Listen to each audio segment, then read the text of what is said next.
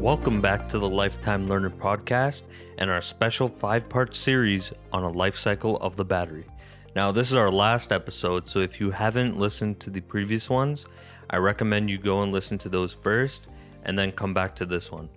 So, in this episode, we are looking at the different companies that have envisioned a better future for the battery industry. We have a lot to cover, so let's jump right in. So, the first company we're going to talk about is QuantumScape. Now, this company is truly changing the game, so let me explain. Essentially, they take the traditional battery, which we previously mentioned has a cathode, an anode, and the liquid electrolyte in between them. And what they do is they replace the existing anode and they turn it into so they, they take that out and they replace it with a lithium metal anode so there's no liquid. And this sort of mechanism or device is referred to as a solid state battery. And it's simply because it's in its solid state. Um, the benefit is that it would have a higher capacity and a longer lasting. But the downside is that they are more dangerous. But uh, apparently, this company has found a way not to make it dangerous. So right now they're projecting it to launch in 2024, which is still pretty like good for a new battery because like you like I mentioned in the previous episodes that this technology is actually like in uh, in battery technology it's just non-existent. Like new companies don't exactly make big leaps. So seeing quantumscape do this is quite amazing. So their company is actually backed by Bill and Melinda Gates Foundation and Volkswagen. So they're actually in really good company and like I'm I'm really glad to see that companies like this exist and are actually doing things actively to make this a better world. So now I have a clip from Jagdeep Singh, who is the CEO of QuantumScape. So let's jump in. Today's batteries are all based on what's known as a liquid electrolyte. Uh, and without getting too technical, that's the medium through which lithium ions move up and down in the battery. Uh, so lithium ions go from the cathode to the anode and back when you're cycling the cell. Uh, and that liquid has a number of issues with it. It's flammable. It results in a lower energy density. It results in a in a slow rate of charge for, for, for charging purposes. And what we do is we basically replace that liquid with an entirely solid material known as a solid state electrolyte. And by doing that, we can basically get higher energy density, so more range for a given charge, uh, faster charge times, a 15 minute charge instead of say an hour at best, uh, and safer operation because uh, the material itself is non-flammable. So uh, it's a fundamentally different kind of battery. It's been uh, it's been kind of a holy grail for since the mid 70s actually, but no one's been able to make a material that has met the requirements until now. And you know it's taken us 10 years of work, but now that we have the material, we're really excited. as are our customers, our automotive OEM customers, and we think this really uh, really does have uh, present an opportunity to transform the uh, the sector. So this clip was taken out of uh, Yahoo Finance YouTube channel. Now, what he meant when he said OEM companies is that they would essentially, like QuantumScape, would essentially be selling the batteries and possibly the technology to companies like Volkswagen or Tesla if they wanted to, and other you know automakers to help make their electric vehicles much better backed on the technology of QuantumScape, which is a really cool thing, and it's like pretty standard in the automotive sector that companies exist like this and supply to bigger companies. Now, the reason that this company is significant is because they are aiming to affect the electric vehicles market and if we think about electric vehicles for a second, what is one of the biggest drawbacks for the car compared to the fossil fuel counterparts? It's the range that the car can actually go. And if a technology can exist that can extend it, it will then become an easier buy for consumers, which is ultimately a good thing. And they will still need to make it sustainable but uh, I believe that's a later problem for the company in particular. And once they get to that stage, the like EV manufacturers in general will be in a better place just because they'll be doing it for a longer time. So that was uh, QuantumScape. I will leave more links in the show notes so that you can go in and learn more about these companies because we can only cover so much on here. The next company I want to talk about is uh, called PowerVault, and they're having a very interesting model, and they're based out of the UK. So it's it's really cool. So what they basically do is they create these like battery stations and they're like battery backups and they place them in apartment buildings in the UK. So essentially they can uh, get solar panels on the apartment buildings, wind turbines, whatever, and then store all of that energy in the batteries, which would then be used to power the electricity in the actual building itself. Now, the cool part is that where these batteries that go into these systems come from.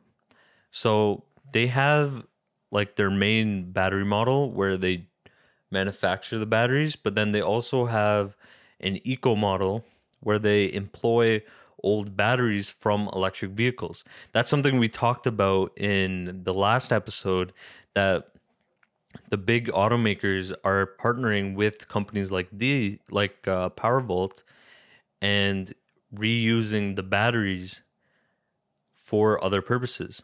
So now those old electric vehicle batteries would store energy from renewable sources to power apartment buildings.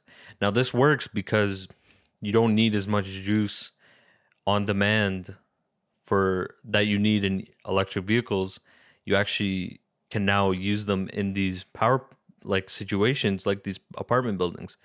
And they have partnerships with like PowerVault has partnerships with Nissan and Renault, which makes perfect sense because they repurpose their batteries.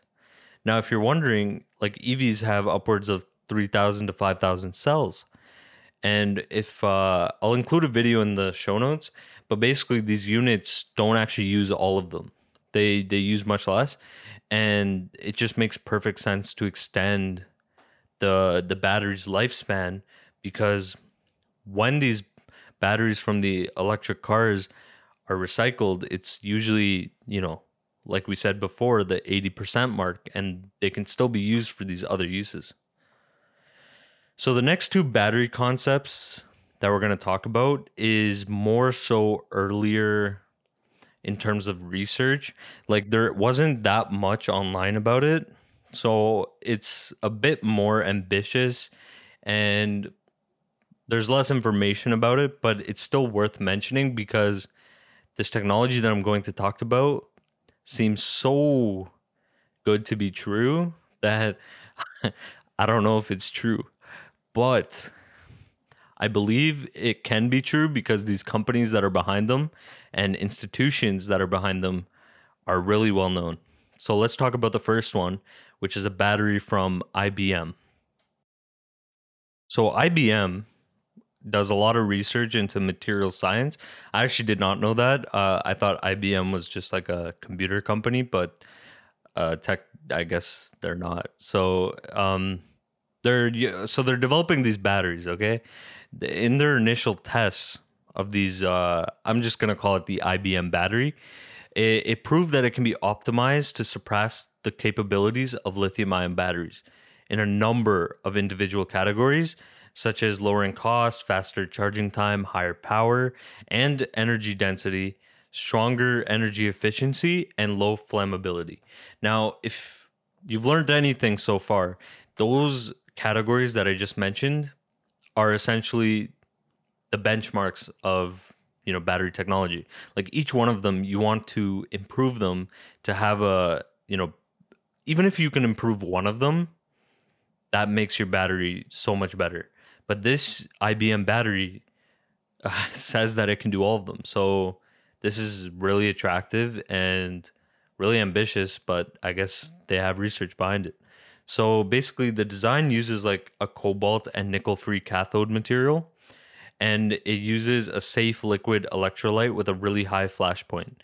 Now, I know this is more technical terms, but this is essentially the most research I could find for it.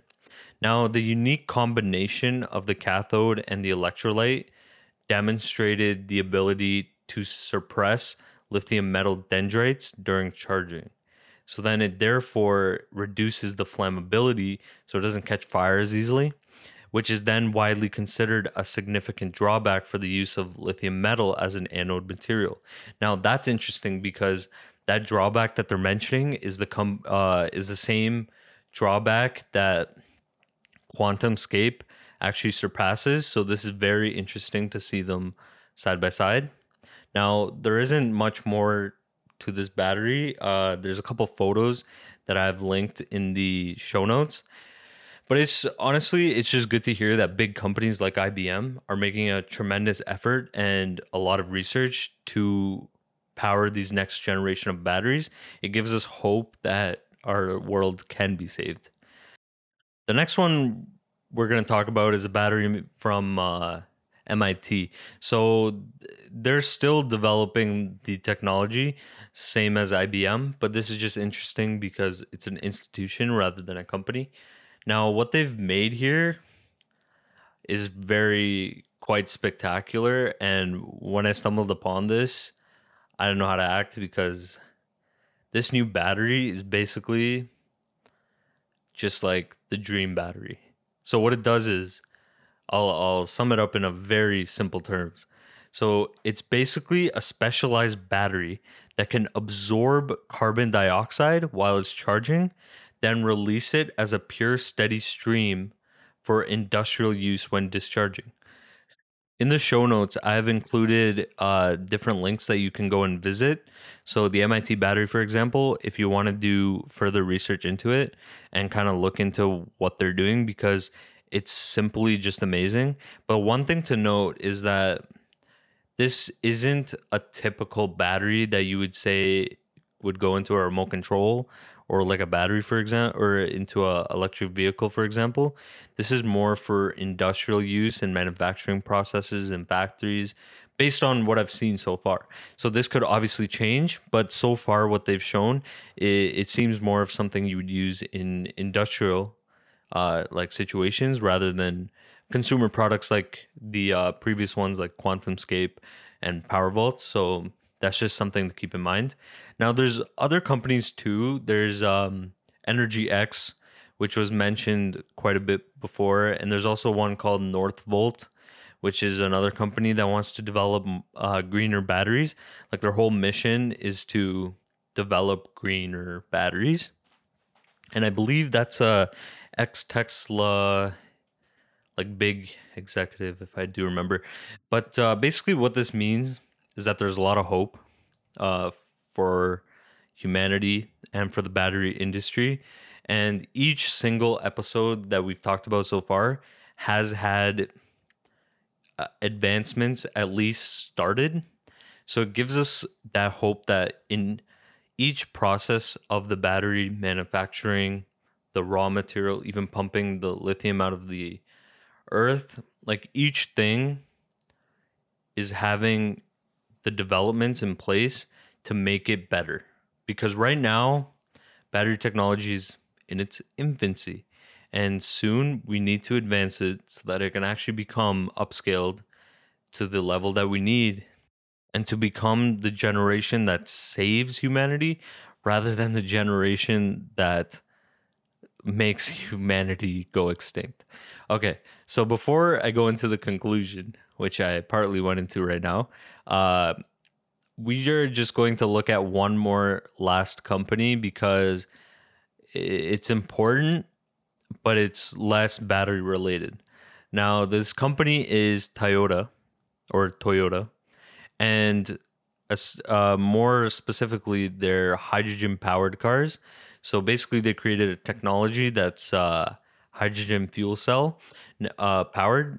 And if you know anything about science, you know that hydrogen is a very abundant element in the atmosphere. So, like, there's a tremendous amount of it, and there's a lot of different places where you like they can get hydrogen from, which is really cool. But it like it's obviously a different method of non fossil fueled, which is why it's like cool. I know Elon Musk doesn't love the idea, but honestly, it's still in its early stages. I know they have a car out that, you know, exhibits what it does, but the only thing is that I do believe these cars will also face the similar problems that EVs do because they're mass production and ensuring that production is clean and sustainable.